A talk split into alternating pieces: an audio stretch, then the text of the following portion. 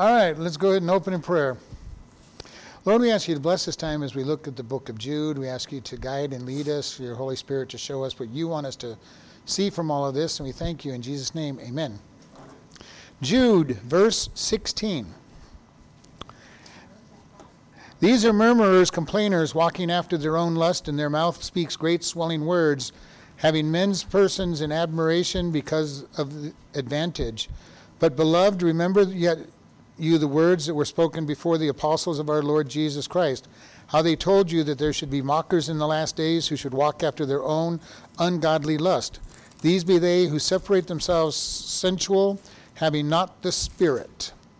But you, beloved, building up yourselves on the most holy faith, praying in the Holy Spirit, keep yourselves in the love of God, looking for the mercy of our Lord Jesus Christ unto eternal life. So we'll stop there, go through this.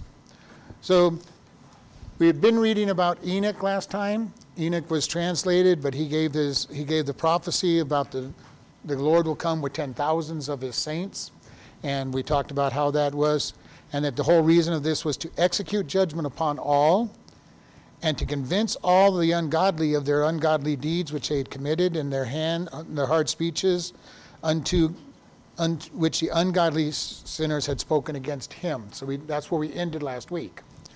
And then he goes, These, the people that were ungodly, these are murmurers, complainers, working after the, walking after their own lust, and their mouth speaks great swelling words, having men's persons in admiration because of advantage. So here we're going to look the description of the evil ones. And I read this one, I'm going, this is quite an interesting thing when we read it.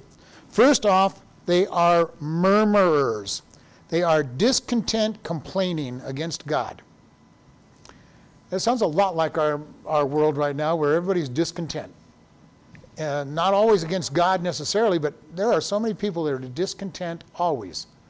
Uh, tomorrow, when I go to work, I will hear over and over again, oh, it's Monday. And it's like, what is wrong with Monday? It's just another day. I've got to go back to work. I feel so sorry that you're that miserable because you have to work. You know, but that is the way the world thinks. You know, uh, and they have to complain about everything. And it used to be just a handful of people complained about everything, but nowadays it seems like everybody is complaining about everything going on. There, there's no contentment with God. And we need to be careful of that because it, people are so discontent in most of the times and murmur and complaining. We are to build up and edify as Christians. And hopefully we're going to get in that place where we're building up. You know, I love to go in on Monday smiling and telling everybody what a good day it is and listening to them complain. I'm going, you know what, every day that God's in charge is a good day. Oh, I'm sure they do. They go, You are way too happy. You should not be happy on Monday. I'm going, well, it's just another day that God has created. And I usually throw God in there somewhere in it, just to, just basically to irritate them. You know, maybe they'll talk to me about God if I do, but you know, a lot of it is just to, you know, God has created this day. There's nothing to be unhappy about, because many of the ones that are complaining say they're Christians. So to remind them what's going on is a wonderful thing. This is a day that God has created. Why are you murmuring and complaining and griping just because it is Monday or Tuesday. You know, they get to Friday and they're happy that it's Friday. You know, uh, so they can go out and party and get drunk and not remember the weekend. you know, huh? Oh, they complained about Moses and you know, gave him a hard time.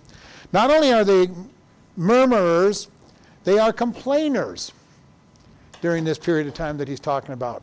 And complainers are those that are uh, discom- discontent with their lot in life. And this is the hard thing. This is so easy for all of us to do. Paul said, I have learned to be content with much or with little because he knew that his, his fulfillment came from God. And yet, so many people, including so many Christians, all they are discontent. Nothing is good. Nothing is happy. Too much work, too little work, too hot, too cold, too, you know, God isn't doing enough. God isn't doing enough for me here. He's doing too much for me here. He's giving me too many things to do. He hasn't given me enough to do. You hear it every direction. It doesn't matter where things are going. The complainers always have something to complain about. And you know, it's so easy for us in our flesh to, to decide, I'm going to be a complainer.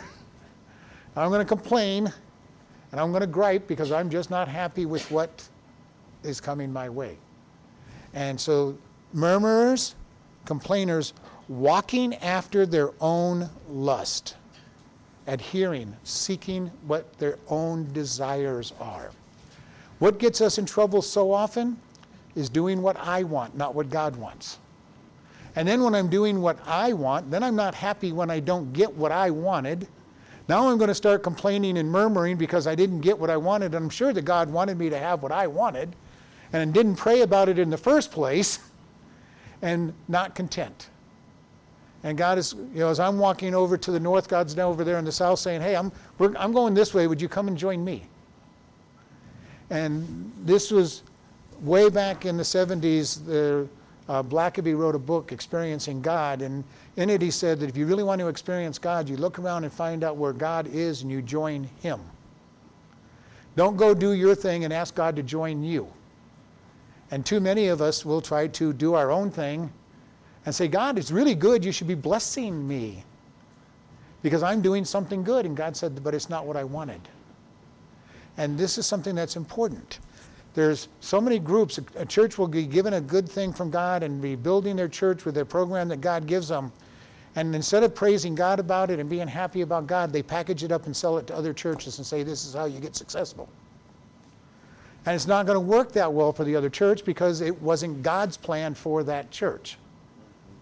Uh, I had an evangelistic program that I went to, and it worked real well for the church. And they had one stipulation if you used their program, you had to use it exactly as, as, it, were, as it was written. And I'm going, no, thank you. I'm going to listen to God and do what God tells me to do. And, you know, their program was good. It really was good, but, you know, I didn't want to be stuck using it their way. You know, the way that God gave it to them for their church. And we need to be careful. What works for one person that God gave them is not necessarily what we need to be doing. And it may not may or may not work for us, even though it works for somebody else. Because God does things individually for each person. And I think this is one of the reasons Jesus, when he was on this world, healed different ways, spoke different ways to every single person. Because can you imagine if he healed, you know, healed blindness the same way every single time? Every single time he spat, in the, spat on the ground, made mud, and put it in people's eyes. What would everybody be doing? You want to get healed by, healed by blindness? Go spit in the mud, mix it up, and pray to God and stick it in their eyes. But one person he did that. He said, washing the. One person he just spoke. You know, he healed blindness in many different ways, so that we as human beings wouldn't make a "this is the way things are done" statement on it. Uh, in the years that I have followed God, I have learned one very important lesson about God. He will not be put into a box. When you think this is how God does things, because this is how He did it to the last person I talked to, and you try to use that as a template for how to witness or how to share the gospel, it doesn't work. We need to listen to the Spirit and work with God. He is not going to be put in a box and say, This is what you must do. Matter of fact, there's no box big enough to put God into anyway.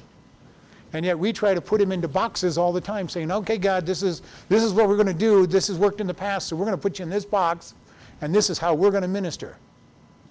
And I could see God saying, well, gee, my finger doesn't even fit in that box, and, and you want me to get into the box?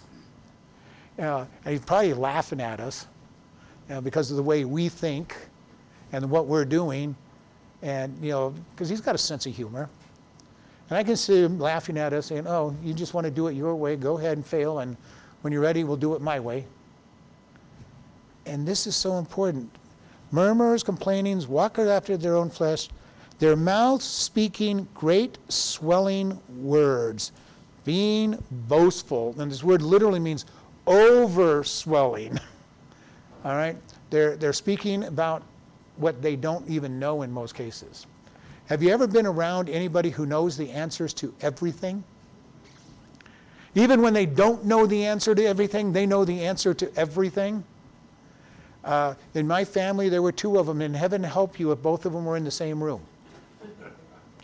Because neither one of them would allow the other to be right.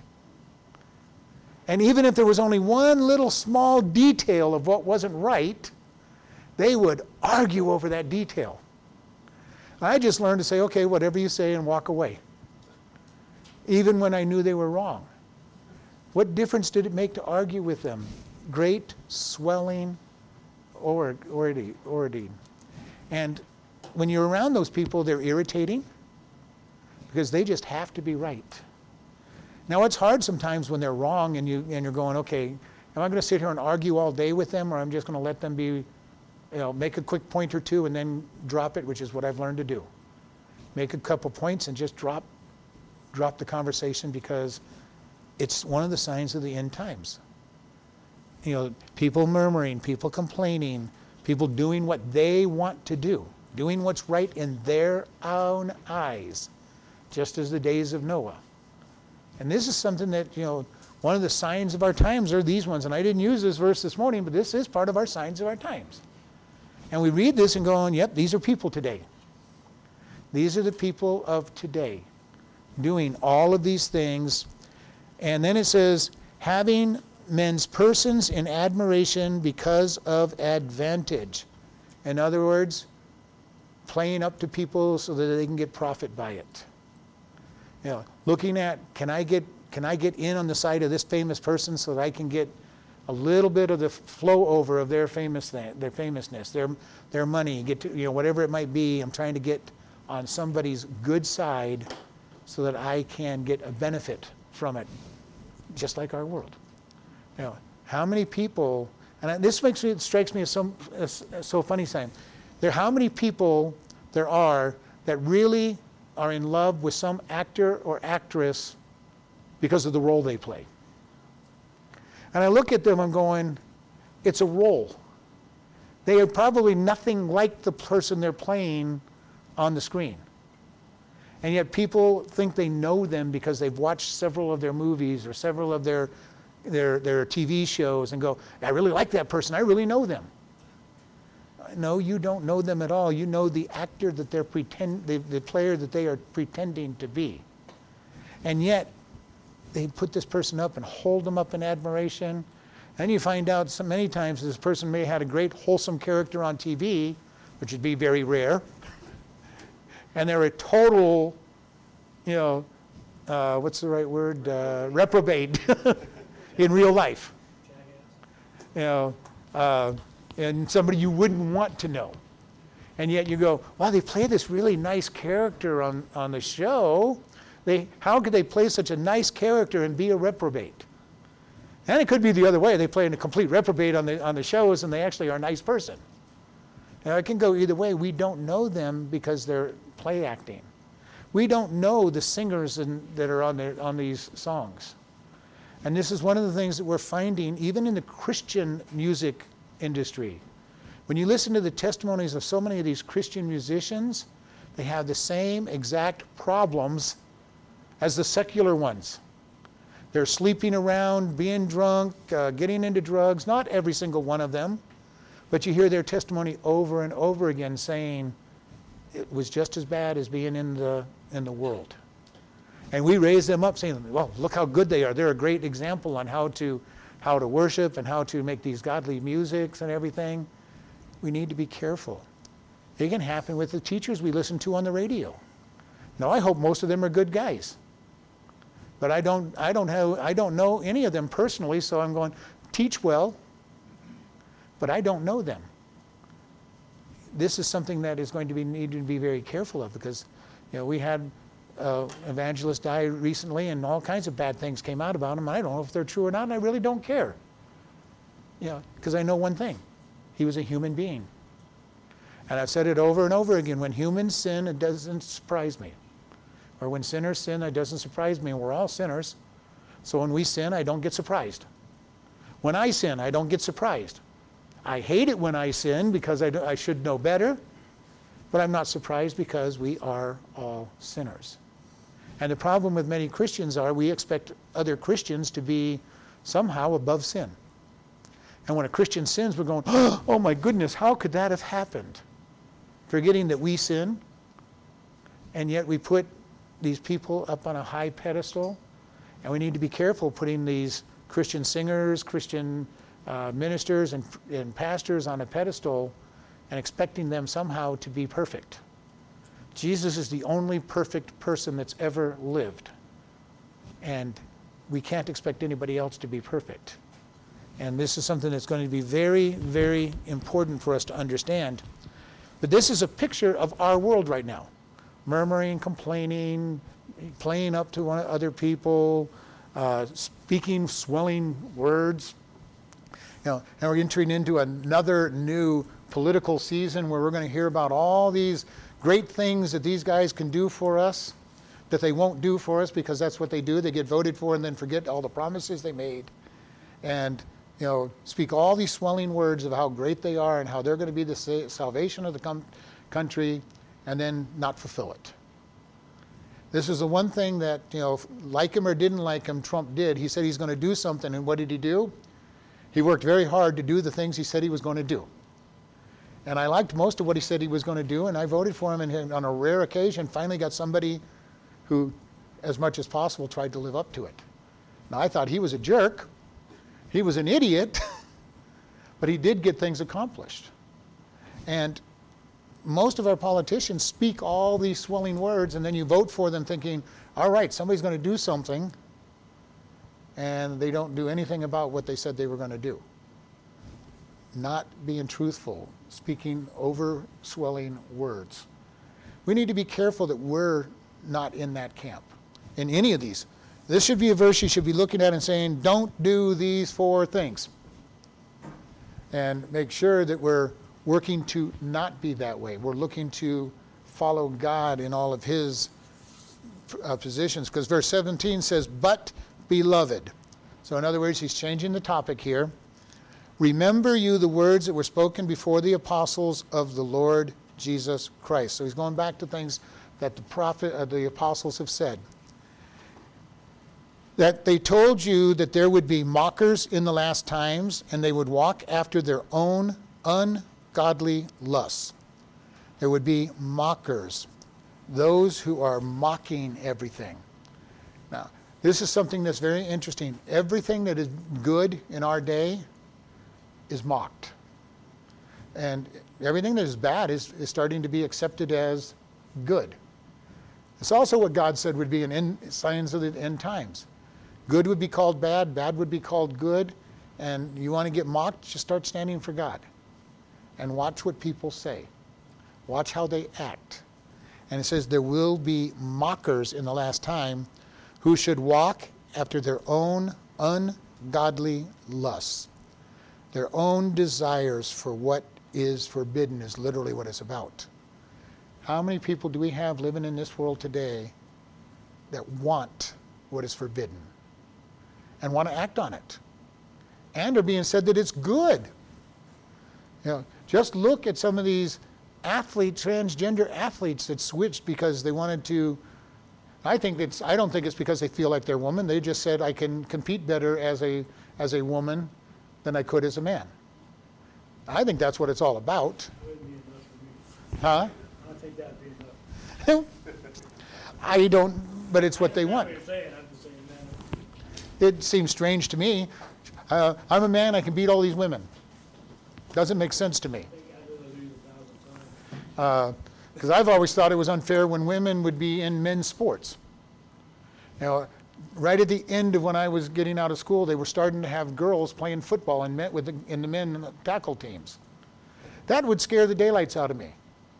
What, what happens is you, for a teenage boy that gets beat by that girl, he's going to be the laughing stock of every guy in the school. What if he actually played hard and hurt the girl. Now he's going to be a pariah to everybody because he hurt a girl. It was a no-win situation. You know, and this is a serious issue that's out there. When you try to say these are equal, and, and we know that emotionally and they are not the same. We know that physically they're not the same. And this is going to be an issue that's going to be having to be faced. The whole women's sports industry started because women wanted a division that they could compete in on, on their own, and now we're seeing it being invaded. All right? And it's a sad thing that's going on, and all because people are doing, going after their lust for what is forbidden.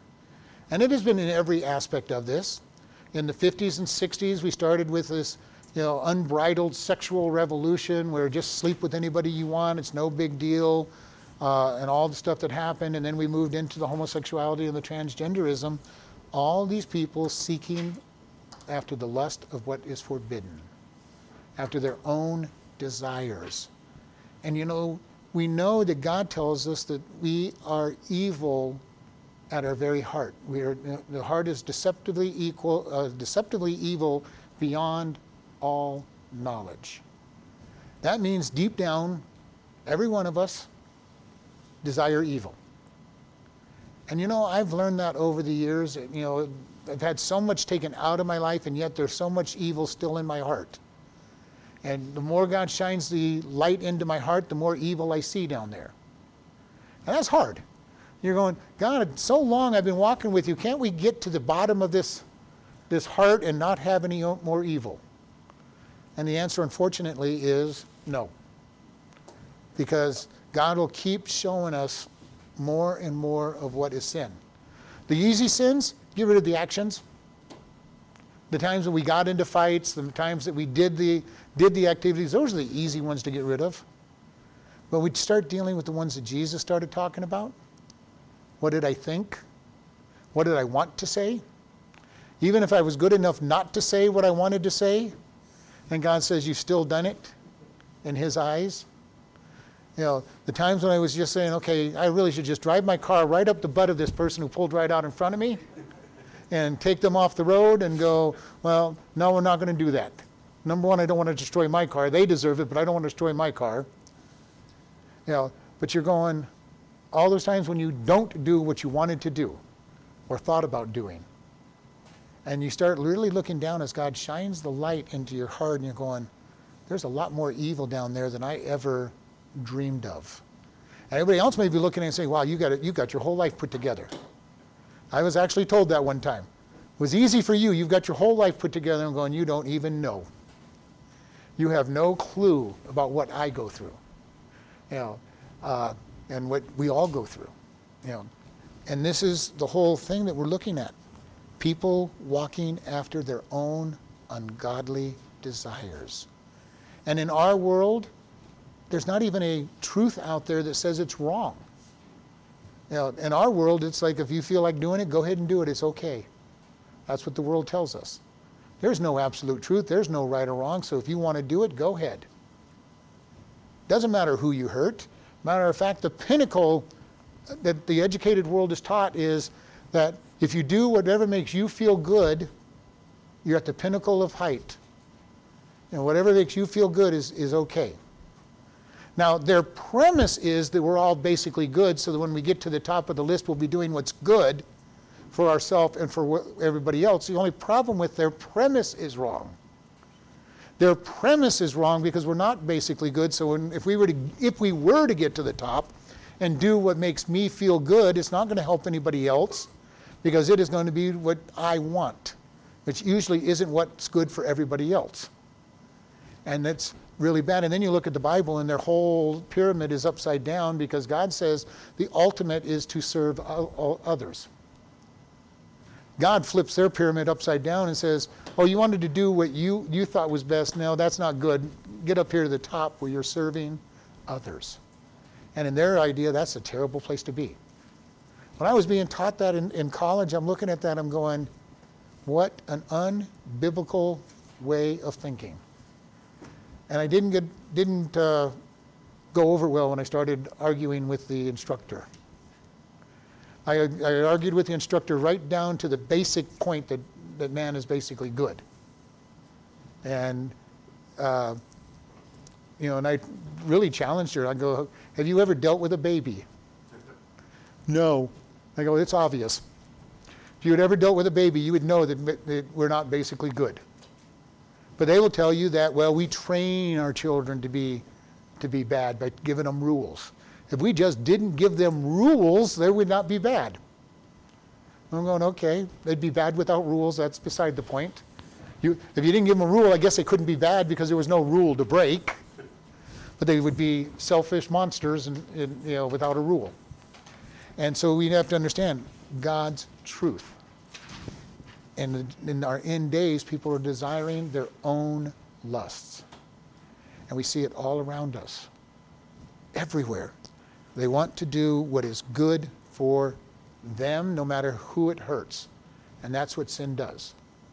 Satan in heaven, I will be like God, I will be like the Most High, and leads a third of the angels into rebellion so that he could have what he wanted.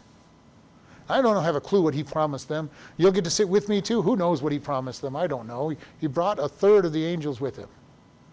Then his temptation to Eve.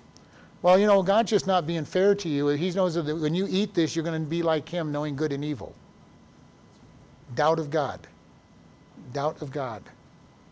And isn't that what we do for most things? We just don't trust that God's ways are best. And I've said it many times. We oftentimes kind of, we, we never say it, we never would dare to say it, but our actions say it. God, if you just knew my situation, you would know that your rules don't apply to, apply to it. And I can almost picture God shaking his head and saying, I know your situation better than you ever would know your situation. Follow my rules. And yet we go out and do things our way. And our way gets us into trouble. And this is why we need to spend time on, before any decision praying, deciding what God wants for each of those decisions. Because every decision is going to have consequences to it, good or bad. And, you know, uh, people like myself, who's a manager in, in, in, in, style, I like to have plan A, B, C, D, E, and F all in place when I, when I step out. And sometimes I have to just listen to God, and God says, Step out. And I'm going, God, I have no other plans in place. And he's saying, step out. By faith, step out. It goes against everything in me. And then I have to remember one of my one of the verses that I like, Proverbs 3, 5, and 6, trust in the Lord with all your heart, lean not unto your own understanding. In all your ways acknowledge him, and he shall direct your path. That lean not on your own understanding is one of the hardest things for me to get past because I like making plans. I like having everything in place before I step out. And oftentimes God says, This is what I want you to do. God, that's kind of scary. I don't see any way around. God, I don't even see a plan B or C in that, that step out. And sometimes it just has to say, Step out. Trust me. And those are the good times when I finally do trust Him. But it's hard it's hard for my personality to step out and trust him in those situations. And we need to be able to understand he's saying, trust me. Trust me. Don't do what you think is right. Don't do what you want to do. Because my, my temperament is until I've got it all figured out, I don't want to step out. And that's hard when you're given a God sized vision and you're going, there is no way this can be done without God and you're and you're a planner and an organizer and you're going god i just don't i don't know what i'm going to do here. I can only plan a very a little tiny bit because you you made this too big. I can't plan it. And you step out and you do it. And then you watch what god does. It's an amazing thing. We've most of you have read biographies about these guys who've done god-sized things. And you read their biography and look how god took them step by step by step into the God size picture. You know, and this is something we need to be able to understand. You know, George Mueller, in his day, ran an orphanage that needed 10,000 pounds a year to run. Now, for us, that's not that big a number, and today they make that kind of money no problem. But in his day, 10,000 pounds was a, you were basically a millionaire. You could live for, like a king for a long time. And to take care of the kids every year took 10,000 pounds to feed them, to keep their houses, to keep them educated and clothed. And he did not have any resources outside of what God gave him. He prayed every day for what he needed. And you read his testimony, when he first got saved, he was trying to learn because he, he was kind of an organizer and a scoundrel. He liked to scam people out of money. And he was trying to figure out how he was going to stay in Bible college because he couldn't afford it. And he tried to come up with a couple scams to be able to you know, raise money to go to Bible college. God didn't let any of them work. But so he finally said, Well, I give up. And he started praying. And God gave him some students that needed to learn. I can't remember if it was English or German, but to, he taught them a language and got paid plenty of money to stay in school. And then he learned over the years to trust God and pray. Now, God will do that to us. He won't throw us in the middle of a great big, you know, overwhelming ocean of need without teaching us step by step how to swim in that ocean in the first place. And by the time we get to the ocean with all the steps we had, we've grown up enough that the ocean will no longer be the ocean. All right? And so this is what it is. We're not to walk after our own ungodly desires, but really seek after God. And this is important for us seeking Him, letting Him be our leader, and just learning to trust. Now, on the flip side of that, you got people that say, Well, I just trust God, and they run off into the middle of the, of the highway to play. You know, and God said, Hold it, I didn't tell you to go do that. But I have enough faith to go do it. And God says, I didn't tell you to do that as they get hit by the cars. And then they blame God for being hit by the cars. And God says, I never told you to go out in the, in the highway. He says, I had other plans for you. This is an area that is very difficult to do. How do I walk by faith and follow God? Well, because I know that many of what he, much of what he tells me is not going to make much sense, but if I just go out and do things that make no sense for the sake of doing them, I could be presuming on God's faith and just jumping off, off of it. This is where it gets important to know and hear his voice because it is difficult. Jesus said, My sheep hear my voice and they follow me. So it is important to be able to hear and understand the voice of Jesus. And we all know what it's like to hear the voice. It's been amazing to me in churches where there's a baby crying in the nursery and the mother knows exactly whose baby it is that's crying. They'll listen and go, Nope, not, not my kid. The next one, oh, that's my kid, and you'll see the mother get up without even having been called. They know their own baby's cries. You know, we know one another's calls. You know, you can hear people's voice and say, "This is oh, I know who I'm talking to." Uh, you know, today is really easy. You just look at the ID on the phone, and it tells you who you're going to talk to even before you pick up the phone. But we're all old enough to remember when you actually had to pick up the phone and talk to them to find out who was on the phone. You know, and then you know, talk to somebody you knew, and it's like, "Oh, hi, I know who I'm talking to," and know, they didn't have to tell me who they were. You knew their voice. We are to know God well enough to be able to listen to his voice and obey. And it takes time. It takes time to know his voice and obey. It takes time in prayer. You know, what is my advice to so many people uh, often? Pray. You're in a situation where it doesn't I can't tell you what nothing seems right or wrong. Pray. Lift it before God and see what God says. Because it's difficult. It is very difficult sometimes to know what God is telling you to do. Have I done it perfectly in every situation? No, I know there's times when I didn't do it the right way. And being a father and, a, and the head of a family, it has hurt my family when I've made bad decisions. I try hard now to make sure that whatever decisions I'm making are prayed over and, and followed by God because now I'm not only hurting a family, I'm hurting a church family if I don't do the right thing. And I don't want that to happen. So I want to ask God in each step of the way God, what is it you want done?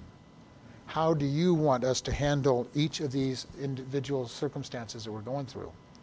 And it's very important as we go through this. Then in 19 it says, These be they who separate themselves sensually, having not the Spirit.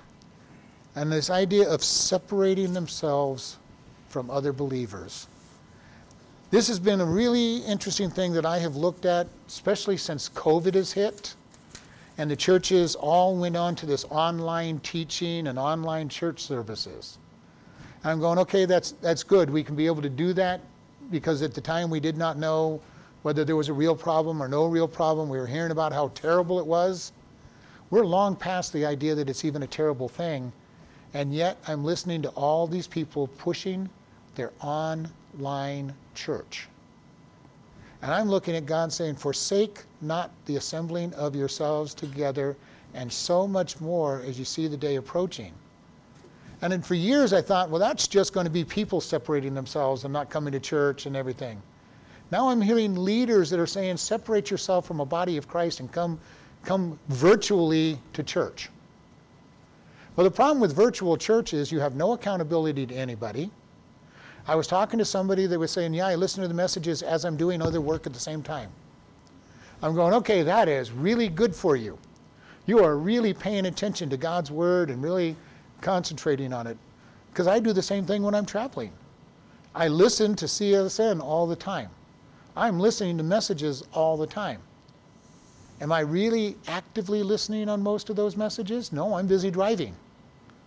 Every once in a while, hear, oh, that was interesting, you know, but it, I'm not fully engaged. I'm not sitting there taking notes down on paper. I'm not reading my Bible as they're reading. It's just washing over me. How many people in virtual church have it just washing over them? And they're busy doing anything else other than just going to church. And no accountability. If you're missing from church and, and sitting in the room and, and, people look around and going, oh, I wonder where so and so is. You know, that person's got an accountability because hopefully people are going to call them and say, hey, we missed you. Or write a letter and say, we, we've missed you. Where have you been? No accountability like that in a virtual church. I have problems with virtual church. Yes, it's got its good side. If somebody is housebound and can't get out, it's probably a great way for them to get to church. So I'm not saying get rid of it altogether, but I'm bothered by the way it's being pushed by today's leading pastors as a good alternative to going to church. And I've heard it over and over, and I just cringe every time I hear it because there's a lot of good teachers saying this kind of stuff on the, on the radio. Guys that I respect, thought I respected because of their teaching. And I'm going, you're not following Scripture. Scripture says, forsake not the assembling, not the gathering around your computer. And you know, people go, well, you're you're just a technophobe, and that's funny when they tell me I'm a tech- technophobe. Seems how I love computers and I love the internet and all of these things. I, I love technology, but I don't want to see technology replace people, and that has become my big concern. You know, you go out to eat in a restaurant and it's so funny. You look around and people are all sitting there on their phones. And it's funny when I look across the way and it's obvious that the people are a couple. They came in with their arm around each other and they sit on opposite sides of the table and pull out their phones. And it's like, okay, you look like you're on a date night, but if all you're going to do is get on your phone, why didn't you stay at home instead of coming out with each other? Technology has really weakened personal relationships. And we need to be careful about that. And it's not because I'm a technophobe, it's because I am very concerned about what technology is doing to people. You know, you have people on Facebook, I've got 3,000 friends. Oh, wonderful. Who can you call? Nobody. But I know a lot about 3,000 people. Well, what do you really know about them? Whatever they said on their Facebook. Okay, you don't have 3,000 friends. And it's been said if you have, you know, four or five friends, you're probably very wealthy in friends. All right? And I probably only have a handful of really good friends. I have a lot of acquaintances. But I only have a handful of friends that I go, okay, I, I have a problem at 3 o'clock in the morning. Who can I call? There's only a small group of people that I would call at 3 o'clock in the morning, you know, and wake them up for help. Now, I'm a pastor, so I unfortunately get calls at 2, 3 o'clock in the morning. And that's fine. You know, uh, as long as there's a real need, it's fine. uh, if it's not a need, I'm not going to be very happy about being woke up at 3 o'clock in the morning because I'm only getting up three hours later to go to work. but if it's a need, I'm more than happy to step out and help with the need because that's part of being a pastor. That's part of being somebody who's going to be a friend. If my family calls me at 3 o'clock in the morning, I'm going to go out and take care of what they need because that is what a good family person does. For the church, are we meeting each other's needs? Are we able to see one another and know that somebody's missing, know that somebody's hurting. The problem with the virtual churches are you don't get to see that person. You don't get to interact with that person. There's no accountability, no, no job that needs to be done in virtual church. In real church, there's all kinds of jobs that need to be done maintenance, yard work, cleaning, uh, teaching Sunday school, teaching, you know, uh, nursery, whatever it might be as we get larger and bigger. There's all kinds of jobs that need to be done. And virtual church, there's no job that needs to be done. Now, the church performing it has some needs because they have a church, but I'm just sitting there enjoying, getting maybe fed, listening to good, good music supposedly, and no accountability, nobody requiring me to be there, nobody requiring me to do anything. If I want to give, I give. If I don't want to give, they don't even know I was there anyway, so it doesn't matter whether I give or don't give because I wasn't there as far as they're concerned and nobody knows that I was there, so I'm, in, I'm enjoying virtual church with virtual responsibilities, which means none. this is a problem. And I know I'm on a soapbox, but this is one that's really hurt, really irritating me in today's world, is how many big churches are really depending upon this virtual church and saying that we're reaching out to the world. And yes, they are reaching out to the world, but yet they're not reaching out to the world. And we need to be careful. You know, we, we in this church have a very big ministry. We post all these messages online. And we get a lot of people listening online. Might be nice to hear from them once in a while so we know who's listening, but we get a lot of people listening online. And am I going to say that's bad? No, they're listening. Hopefully, they're listening and actually writing notes and paying attention to what they're listening to and not just listening to it while they do other things. But isn't that the temptation we all have? If we're listening to, uh, back in the days when I grew up, tapes, cassette tape emissions, or, or CDs, or now we stream them, we podcast them. How many of our younger people listen to these messages on podcast? Now, one thing, if you don't know what podcasting is, that's listening to it, you know, off your off your your tablet or your computer or your cell phone and the younger generation listens to podcasts while they work, while they are driving, while they are watching TV. These podcasts are wonderful. God's word might get into their brain a little bit. But the way they're doing it is not paying attention to it. And we have a podcast, you know, our, our, our messages are podcasts as well as streamed on the internet. We can, and I know several individuals that listen to it on the podcast. And each one of them have told me they do it while they're working. And it's like, okay, wonderful. At least you're listening. But are they really, truly listening? This is what this whole world of the technology, technology is doing. People are multitasking. You know, and I used to use that word. And one thing I started realizing, I don't multitask. I do one thing at a time. I may do many things at the same time, but I'm only doing one thing at, at any one time. I spend five, ten minutes on this one, five, ten minutes on this one, five, ten minutes on this one, go back to this one and spend a couple minutes, and go to this one, spend a couple minutes, go back to this one, go back over here, but you can never do more than one thing at a time. I may be good at doing multiple things quickly, but I can still only do one thing at a time. So it would be better for us to just say, I'm going to get one job done and go to the next job. Because we cannot completely, totally multitask. And yet we're in a world where everybody is good at multitasking. Our younger generation, they love to text message. You want to mess up your kids and your grandkids that are text messaging you? Call them. Just take and call them. Because while they're text messaging you, they're also text messaging three or four or five other friends. Uh, and so, you know, if you call them, you have interrupted their communication with five people. But that is the way they think. I'm communicating with all these people. And every once in a while, it's really strange. You'll get this text message that's just bizarre. I'm going, what was that about? Oh, wrong person. It's like, I'm really glad I'm the one that you're paying attention to right now. Really makes me feel good that you are communicating with me and how many other people at the same time.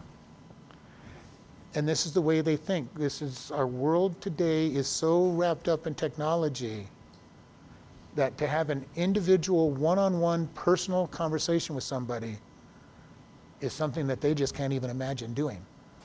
I'm communicating unpersonally with five people at the same time. It, you know, and this is a bother. You know, they could not do it in real life. Let me talk to you. Let me. Yep, yep, yep, yep. you know. That's why I like my landline. I don't do, no. Now, is technology totally bad? No, it's not totally bad. But it is leading to some really interesting areas. You know, and if you really start watching what's going on right now, they're trying to in, improve man. They want to get cyber technology into us so they can directly control our brains and our actions. That is their goal. They are actively trying to do this kind of stuff. And this is a scary technology if it could if it was to come true and they're, and they're making great strides into it. And when they start talking about the mark of the beast or the chip that's going to be around at that time, that chip is going to have a lot more than just your information. It'll be a tracking device. It will probably have some kind of form of control. How many of you have phones that can tell you what your heart rate is and your pulse rate is and how far you've walked and, and track your blood pressure and your, and your blood sugar? They're advertised on TV all the time. Those are literal things that are happening out there. You're not the only one that gets that information. Your doctor is not the only one getting that information. The government gets that information as well. That's the information they want to know. What, hold it, their, their blood pressure just skyrocketed. What were they doing? Where were they at? What, what was happening around them when that happened? They want to know you. And I'm going to tell you with AI, the companies know you better than you know yourself in most cases. Have you ever bought stuff? You know, many of this group may not have, but have you bought stuff from Amazon or all these places and then you started getting advertising for things? And you come, and some of the advertising they send you is pretty darn accurate about what you what you might like. And you bought some, you bought four or five things, and all of a sudden they go, well, let's see, what's the pattern on these four? They like this, and they'll send it to you. When I had Netflix, I rated probably 10 or 20 movies, and they started recommending movies to me. Movies I had never heard of. And I started watching them and going, wow, they kind of know me already because I enjoyed the movies that they recommended. This is how accurate the computer AIs are getting out there. They know us better than we know ourselves. It is scary. And then you, this AIs will lead to the power of the Antichrist to control the people. Because the AIs will know the people better than they know themselves. They will anticipate and be able to help him anticipate your next move, your next activity. This is how powerful AI, and it is a scary, it is scary to think of how powerful AIs are. It's scary that I've actually written AI programs that are probably still in use today. All right? Uh, because AI has been making decisions for years and helping to make decisions. And it's not that hard. It gathers up enough information and analyzes it and, and makes speculations and re- from what others have done and, and where you're probably going to, and they know you very well. This is how we, why we can talk to computers. They've recorded enough voice now that it doesn't matter what your accent is, they'll be able to interpret what you're saying. If you've ever played with voice recognition software, I remember the first Dragon Speak that I used, which is takes text and makes it into speech. You had to read this piece of paper, as well as book, and had to repeat every statement like 10 times for it to figure out your voice, and it still got it wrong most of the time. All right? Now, AI is pretty close. I don't know how many of you have ever tried to send a text message by speaking at your phone and watching the text be typed. You don't even have to push the buttons anymore, you can speak it. One of the big problems that God put into place when the when Tower of Babel was the language barrier. If you have a cell phone, you don't have a language barrier anymore. You take and record what you want, have it translate, hand it to the per, you know, show it to the person, and it's translated into their language. They can speak back to you, you hit the translate button, it'll translate it back into English. We have no, the things that God has put in place to stop us have been overcome by technology. And we're starting to see the one world government coming back together, the one world attitude. And God says it is not good that man is this way. Says that we'll put their uh, minds together and do what they want. And this is something that we're going to see more and more evil coming about as the world becomes smaller and smaller. How small has the world gotten just in our day?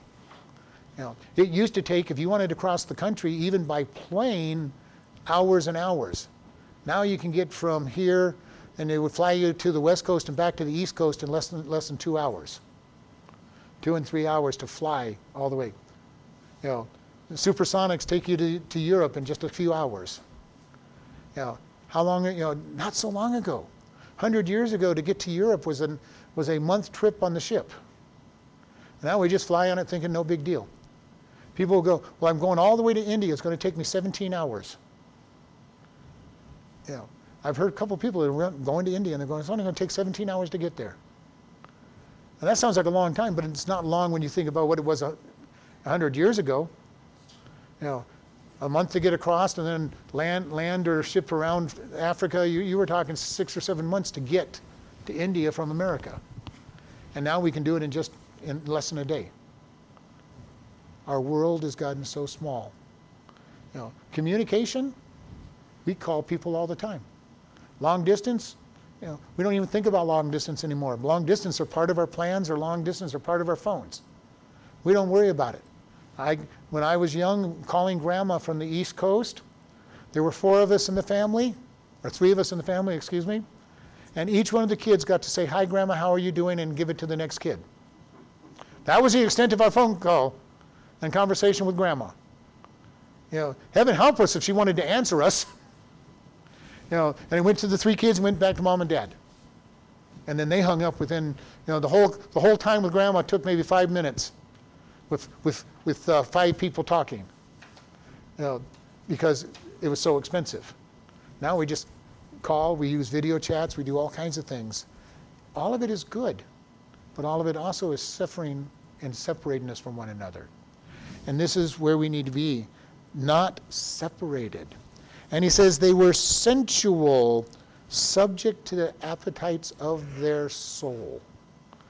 How many people do we know around us and we see around us that are subject to the appetites of their soul, what they want to do?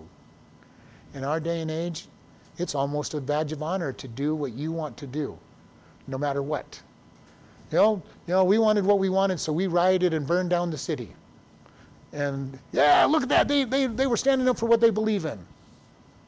Unless you rioted at the Capitol, then you were put in prison for, for a year uh, without trial. burn down Michigan, burn down uh, Portland, take over Seattle. Okay, you all are heroes. And I don't, I don't think any of it was good. Don't get me wrong, none of it was good, including the Capitol riot. But keep the same standard. If the one's good, then the other one's good. And if that one's bad, those ones should have been bad. Keep the same standard, which to me is that it was all evil. They were all doing what they wanted to do in their own soul. And they have not the Spirit of God. God's Spirit in us will put and crucify the flesh and help us make decisions that honor God. And this is important for us. Are we truly looking to honor God? And the only way we're going to do that is for the Holy Spirit to dwell in us, changing us from the inside out and making us more godly from the inside. As the Holy Spirit smothers our soul and changes our soul to be more like Him. He does the work. And the more work He does, the more I desire to be like God and seek after God. And without that spirit, I may try to discipline my flesh and do what's right, do quote unquote what's right, and beat my beat my flesh with a whip and a chair and and try to get the lion up on the chair and uh, you know and don't turn your back on the flesh because then it'll jump down and off that chair and come after you. You know, and that's exactly what happens. We beat our flesh into to to obedience, get it sitting up on that chair and turn our back on it and get mauled. Because the flesh cannot be tamed. It must be changed. And the only way it's going to be changed is when God crucifies my flesh. The soul is embedded into the Holy Spirit, and the Holy Spirit changes it to be like more like God over time. And this is what salvation is all about. When we first get saved, we are justified. God declares us perfect from the throne room of heaven. You've accepted my Son, you are perfect. He clothes us in Jesus Christ's righteousness. Then we will spend the rest of our life being sanctified. What is sanctification? That is where the Holy Spirit comes in and grabs hold of us and starts changing us. And note, note that I said sanctification is this flesh being made perfect. Not me making it perfect, God working it out. Now, how does He do that? He puts us into situations where we get to make decisions. Am I going to do it the flesh's way? Or am I going to do it God's way? And most of that is going to really depend on how closely am I walking to God at the moment that temptation comes. And even if I'm walking close to God, I may still make the wrong decision because I let the flesh rule. But He'll put us in that situation, and then when we, if and when we fail, God says, "Okay, we'll wait a little while and we'll put you back in the same exact test, or not the same exact test, but the same test." Okay, you, you failed being trustworthy in this area. Okay, we'll give you a chance in another week. Okay, you're going to be faithful, faithful this time? Whoops, you failed again. All right, we're going to make you fa- see if you're going to do it this next time. God does not work the way the school system works. School system says, okay, you didn't pass this test, you move on, moving on. We know that you can't add one plus one, but we're going to put you to the next grade where now you have to multiply one plus one. And you know, oh, you didn't pass that one. Now we're going to move you to the next class. Now we're going to put you into algebra. And you can't do adding, or subtraction, but we're going to put you into algebra. God doesn't do that. He said, You failed addition. You get to keep here until you pass addition. Oh, okay, you passed addition. Okay, now we can take you to multiplication. As you know, I love math, so. Oh, you got math? You got multiplication? Okay, we're going to take you to algebra, trigonometry, calculus, number theory. But he will not take us till we're ready and past the first stage. And there are many people that I have known that keep failing their first stage and fail and fail and fail and fail. And it's like, when are you going to learn? Now, I'm not much one to speak because I already told you I had, I had six years of failing one time with God, where I kept doing it my way. I'm, I, I, I am thick headed and hard headed myself. I've gotten better. God doesn't have to beat me over the head quite as much as he has in the past. But are we willing to listen and alter our life to match his?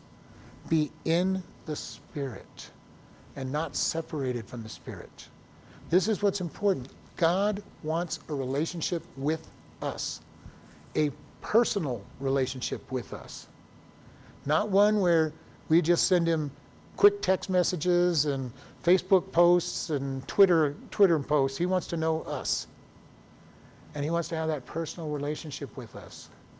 And we need to make sure that we're looking to serve God wholeheartedly and completely and not be separated from him.